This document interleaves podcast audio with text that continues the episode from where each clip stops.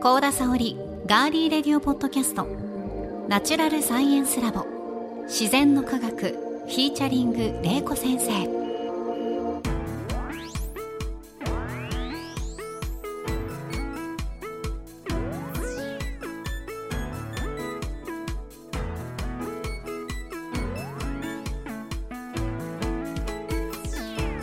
皆さんこんにちは。ガーリーレディオポッドキャストガリレディパーソナリティの高田沙織です。ナチュラルサイエンスラボ自然の科学は元科学館職員防災士。農学博士の玲子先生に自然科学と自然現象である災害。その防災を聞き学ぶサイエンスポッドキャストです。土水昆虫宇宙食物理気象環境など自然科学の多彩なテーマをさまざまな視点で分かりやすく紹介しながら防災の知識や災害への備えを伝えていきます。それでは皆さんナチュラルサイエンスラボで私たちと一緒に科学しましょう。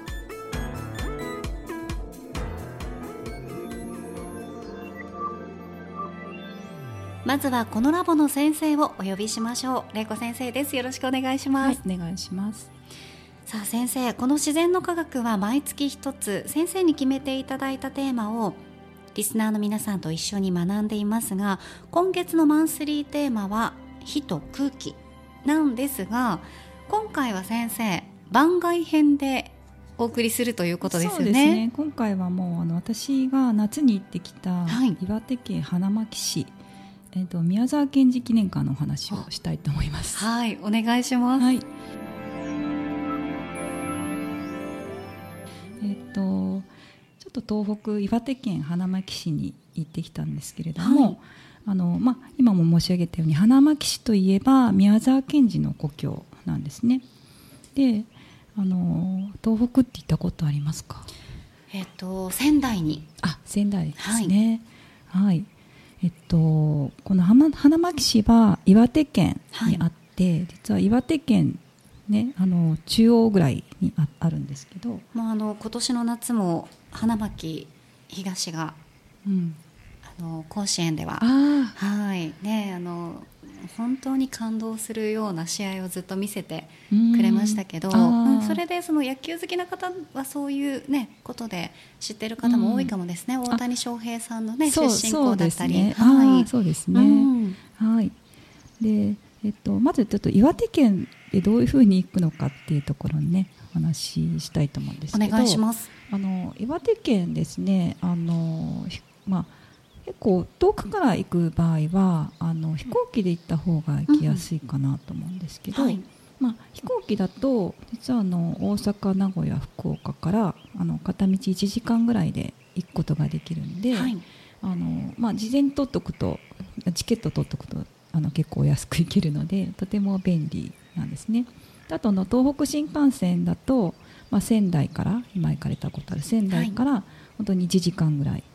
で車でも仙台から2時間ぐらいで行けるのであの、まあ、そういうふうにして飛行機とかあの、まあ、新幹線とかお近くだったら新幹線で行くと行きやすいかなと思います。で私あの花巻泊まったんですけどなんか花巻の宿の人に聞いたら今結構台湾からあの直行便があるらしくてなんか片道4時間ぐらいで行けるらしいんですけどそうなんです、ね、ごく台湾の方がたくさんいらっしゃってるそうです。観光で。はい、はい、そうですねでえっと実は花巻空港から5キロ。車で10分ぐらいのところに宮沢賢治記念館っていうのがあって、はい、まああの行くことができるのでまあ、できたらあのレンタカーを借りて、車で行かれた方が行きやすいかなと思います。はい、はい、宮沢賢治記念館でここにあるんですけどすごくねあの、えー、写真もこれちょっと見るとこういう感じで森の中にあってすごいですね、結構素敵な自然豊かな場所にあります。で、まあ、ここではあの宮沢賢治のあの、えーと実はあの宮沢賢治の作品が全てこの宮沢賢治記念館の方に保管してて原稿とか、うん、まあ、そういうのも全部保管してますし、まあ、宮沢賢治の生涯だったりとか、まあ、そういうのも全部展示されてる場所なんですね。でえっと宮沢賢治がですね、まあ、私今回なぜ取り上げたいかっていうと、はい、結構あの科学の視点を持ってた方だったからっていうところがあります。はい、であの宮沢賢治が生まれたのがあの明治29年の1896年なんですけどこの花巻市で生まれたんですね。でなんか科学好きっていうとすごいなんか自然の中でこうわーって遊んでたとか野生的な感じだったかっていうイメージがあると思うんですけど、はい、必ずしもそうじゃなかったみたいでなんか町の子供で家は商家で結構お金持ちだったそうなんですけどだけどなんか小学生の時にあの植物とか昆虫とか特に石が好きだったみたいで石？はい。石とかをあの集めたりしてで標本にしたり、まあ、標本で集めたりあとまあ植物昆虫も標本、まあ、採集して標本にしたりして、まあ、そういうふうにしてあの、まあ、理科の視点をまあ持ってる少年時代だったっていうことなんですね。はい、で石が特に好きでなんか石っ子健さんって賢治だからね健って言われてたっていうところもあるそうです。で、まあ、私はちょっとね防災ののに興味があったんでちょっと記念館に行って初めて知ったんですけれども、はい、あの宮沢賢治ってあの早く亡くなって、えー、37歳で亡くなってしまったんですよね。若くして亡くなられたんですけど実はあの明治から大正昭和まで生きた人だったんですね。で実はあのすごくあの災害と関連する人生だったなって私は思ったんですね。その先生の視点から見てそういうふうに。そうそうなんです。なんかあの、まあ、偶然だと思うんですけど、はい、あの宮沢賢治が生まれた年が、えーと、1896年明治29年なんですけどこの時に実は明治三陸沖地震っていうのが起こってます。あの東北の311の前、はい、前にも結構地震が起こってるんですけど、はい、この時も2万人以上の方が亡くなったんですが、はい、この明治三陸沖地震が起こった年が宮沢賢治が生まれた年なんですね。はい、で亡くなった年っていうのが昭和8年1933年だったんですけどこの時に昭和三陸地震が起こった日なんですよ。ちょうどこう地震が起こった日にまで地震が起こった年に亡くなったっていうのが宮沢賢治なんですね。この昭和三陸沖地震でもあの3000人の方が亡くなったりして、はい、であの、えーと、宮古島東北の、ね、岩手県の宮古島の太郎町ではあの人口の4割以上の方が亡くなったっていうこの時も大災害でした。はい、であとですね宮沢賢治の人生の中で、えー、1905年明治38年には東北の大凶作ということで、まあ、例外が起こって、うん、あの多くの人があの苦しんだ年もありましたし、はい、であとは、えー、1923年、まあ、先ほどもあの前回前々回にお話しましたけど関東大震災も起こってるんですね。なので宮沢賢治のたった37年の人生の中に非常に多くの災害があったんだなっていうのが、ね、まあ、私はちょっと思ったっていうところですね。はい。であとですね、まあ、館内では5つのテーマがあって、はい、実はあの、まあ、科学に興味、ね、自然科学に興味を持っていたっていうのが宮沢賢治だったんですけど、まあ、科の中のテーマとしてはあの科学と芸術とあと宇宙と宗教と、うん、あの脳ですね。能楽の脳っていう5つのテーマがありました。でこんなにねすごいいろんな郷土に 興味を持って物語を書いたんだなっていうのは私思ったんですけれども、うん。あの盛岡のあの高等農学校っていうところではあの先生もされていたみたいで、はい、まあ、地学とか農学科学をあの勉強して、まあ、あのししていたっていうところがあります。でちょうどねアインシュタインがあの相対性理論っていうのが1915年に発表したんですけど、はい、まあ、それも直接ねその時代に生きててその話も知ったっていうことがあって。それでなんかね4次元に興味持って、はい、で銀河鉄道によるっていうのを宇宙とか。そうですね、はい、それを書いたっていう経緯があるみたいですね。であとですね私がやっぱりちょっと感激した展示があって、はい、なんかやっぱり石が好きだったっていうのがあって、うんうんうん。まあ、私石子健さん。そうですね 石子健さんって言われていて、はい、あの石ってあのえっと、前の回で、ね、あの父の回でも岩石についても紹介したんですけれども、はい、あの石の展示があったんですがものすごくたくさん岩石があって実はこれ全てうんと物語が賢治が短歌にしたり物語に取り上げてるんですよ。この石をですか？石がですね何個あったかな？もう50か60ぐらい結構展示であったんですけどどれ見てもあのお話刑事のお話の中に、うん、あの入ってるっていうことがちょっと私は驚いたことがあって。いやすごいですね。初めて知りました、うん、なので、まあ、大理石とかね、はい、大理石も童話のあの土神と狐っていうね話で取り上げられていたりあとね龍門岩っていうのがあって、まあ、それもあの短歌で「おろこなる龍門岩」っていうちょっとねグレーっぽい岩なんですけどなんかその岩に対してなんか宮沢賢治は、まあ、愚かとか陰気暗いっていうイメージで あの短歌を作ったらしいんですけど、うんうん、であとはあのジャモンガンはい、ジャモンガン。ジャモンガンは多分あのこのポッドキャストでも取り上げたと思うんですけど、はい、えっと、ちょっと蛇のようなね模様が入った石でであのジャモンガン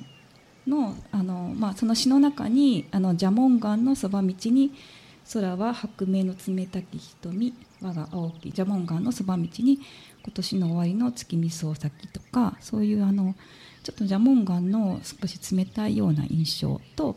あと月見草っていう夏の夜に咲く花とかも取り上げて結構美しい詩を作ってたりそんなこともね現時はしていたそうです。はい、であともう一つ私があのすごいなと思ったのは、まあ、セロ弾きの豪手っていうのは聞いたことあると思うんですけど、はいはいはい。その時に出てくるチェロですね、はい、宮沢賢治のチェロ本物が置いてありました。いや今ねお写真見せていただいてるんですけど、はい、立派なチェロですね。そうですね、うん、でこのチェロの内側にえっと 1926KM っていうサインがあって、はい、まあ、あのイニシャルですね宮沢賢治の、うん。うんうん、そういうサインもねあったのでもしあの宮沢賢治記念館に行く時は、まあ、そういうのも見ていただけるといいんじゃないかなというふうに思います。うん、はいでまあ、記念館のお話はこれで終わりなんですけど、はい、あの私この宮崎県寺記念館に行く時にあの虹をすごく綺麗な虹を見たんですよ。ですごい、それ先生が撮ったんですか？そうなんです。これ今写真をね見ていただいてるんですけど、はい、すごいいい。一面に広がる田んぼですね、ねうん、あの宮沢賢の作品ではあの稲のことをオリザっていうふうに紹介してるんですけど、はい、まあ、オリザの青々とした景色が広がる中にあのイーハトーブの世界。でイーハトーブっていうのは宮沢賢治が作った言葉で岩手県のことを言うらしいんですけど、うん、岩手県のあのなんか歴史的仮名遣いでいわイハテっていうらしいんですね、はいはい、そのイハテからイーハトーブっていうふうにあの名付けたらしいんですけどまあ本当にこのなんていうかなイーハトーブの世界が宮沢賢治記念会行く途中で見られたので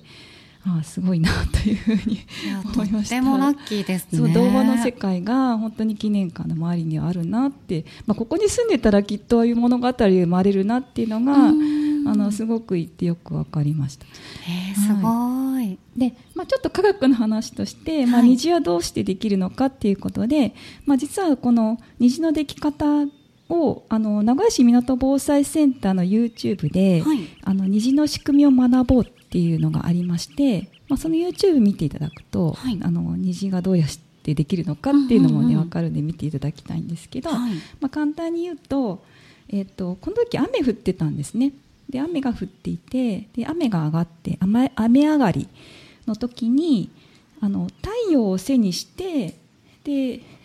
空を見ると、うん、あのそこには虹が実は見えるよっていう ところなんですね。だから雨粒が結構ねあの雨が降ってる時はダメなんですけど雨上がりだとあの水の粒がすごく細かくなって、はい、水が粒がこう円円になってる状態であの、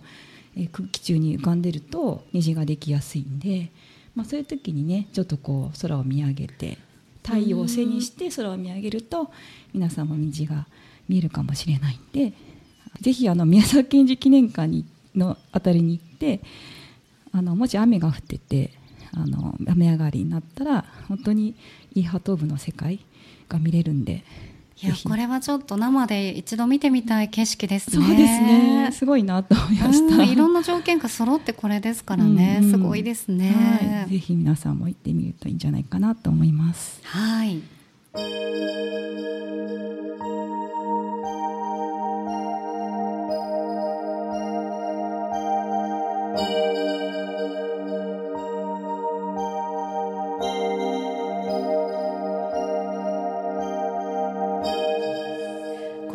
先生に番外編ということで宮沢賢治記念館に行ったお話していただきました。で続き次回は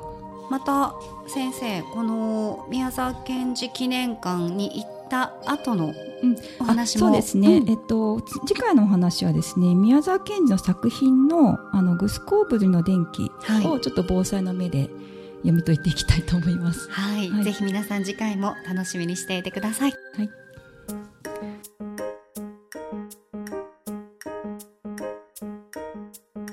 さあ玲子先生この自然の科学では防災士でもある玲子先生からリスナーの皆さんへ防災の豆知識や防災のワンポイントアドバイスを何か一つ毎回教えていただいていますが今回は何でしょうか？はい今回はあの釜石の奇跡というお話をしたいと思います。はい、はい、で今回の東北の旅で、えっと、実は岩手県の釜石市の宇野住井町にも行きましたで実はここではあの釜石市というのはあの311の東北の時にも津波が来ましたしあの宮沢賢治の話でも取り上げたように過去何度も津波に襲われている場所なんですね。で、えー、何度も津波に襲われた場所なので津波実は津波天然湖という話が残ってます。なんか聞いたことあります。津波天然湖。天然湖。天然湖。はい。これ天然バラバラに逃げるということなんですけど。あの高台に皆さん逃げるということで、はい、実はあの津波が来ると本当にすぐ津波が来てしまうのであの子供でも大人でもあの誰かを待ったりとか避難をためらうことなくまあ、すぐにあの安全な場所に逃げてくださいっていう言い伝えが昔から残ってる場所なんですね。で実は釜石市っていうのはあのえーと、過去のその教訓を学んで、えーと、たくさんの人が助かった場所なんですね。で実はあの私が行った時もあったんですけどあの宇野住井小学校と釜石東小学中学校っていうのがあって、まあ、そこでは本当にそのあの過去の教訓を学んで本当にあの具体的に避難場所を決めて避難訓練を本当に毎年やってた場所なんですよ。であのその時にですねあの地震が発生した時にあの、まあ、本当は学校に行くと校庭にまず皆さん逃げるんですけどもでその後あの本当に津波が来るだっていうことを、まあ、子どもたち含めてあの先生方もあの分かったっていう大きな地震だったので。でその時にあのえー、中学校の子たちが、まあ、隣の宇野,、えーと、宇野住まい小学校の子に声をかけてで近所の幼稚園児とかあと地域の人に全員に声をかけてあのまず決めた避難場所にあのみんなで助け合って逃げたっていうことがあってでその時に一回避難あの逃げた避難場所ではあの逃げたんですけれどもなんかすごくこう大きな津波がやってきた。っていうのを見てでその後あのもっと高い場所にみんなで逃げて第二避難場所も実は決めてたんですよ。第一避難場所だけじゃなくて。で第二避難場所まで逃げてでその後なんかさらにもっと来るんじゃないかっていうことで、まあ、予定外ではあったけど、もう少し高いところ、まあ、国道45号線っていうところまで逃げてで実は全員が助かった場所なんですね。そうやってあの声かけ津波天然湖っていうやっぱり津波に聞けたらすぐ逃げるとかあのみんなで助け合って、まあ、声かけ合って地域の人が、まあ、みんな逃げたっていうところがあったんで、まあ、そういうあの昔からの言い伝えとかあの本当に訓練を毎年ちゃんとやっていたっていうことであのそのところとこのあの児童生徒たちの命を救った場所っていうところがあります。でここには実はですねあのその伝承で助かった子どもたちっていうことでで宇野住まいトモスっていう場所があって、はい、まあ、そこであのその、えー、地域で助かったお話も載ってますし、まあ、実はちょっと亡くなった方もやっぱりいらっしゃってあの釜石市では1000人以上の方がね残念ながら亡くなったあっていうこともあったのであの亡くなった方のあの震災の祈りの場所もあるんで、まあ、そういうところであのどうして助かったのかとかあのどういうのが伝わってきてきたのかっていうところも皆さんあの岩手県行った時にはあのぜひ行ってみるといいんじゃないかなというふうに思います。うんはいやっぱり本当にいつものそういう訓練っていうのが、まあ、文字通り人も生かすし生かされたっていうことになったっていうことですね。そうですね本当に命を助け多くの人の、まあ、命を助けたっていうことになるんで、んまあ、なかなかやっぱり避難訓練ってねなんとなく毎年やってる感じはするんですけどそうですよね、まあ、やってることにやっぱり意味があるんじゃないかなっていうふうに思いますね。はいありがとうございました。はい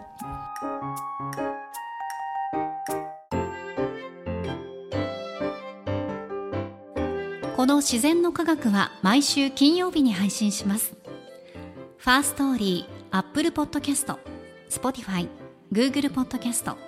Amazon Music ほか、いろいろなポッドキャストアプリやサービスで番組をフォローしてお楽しみください。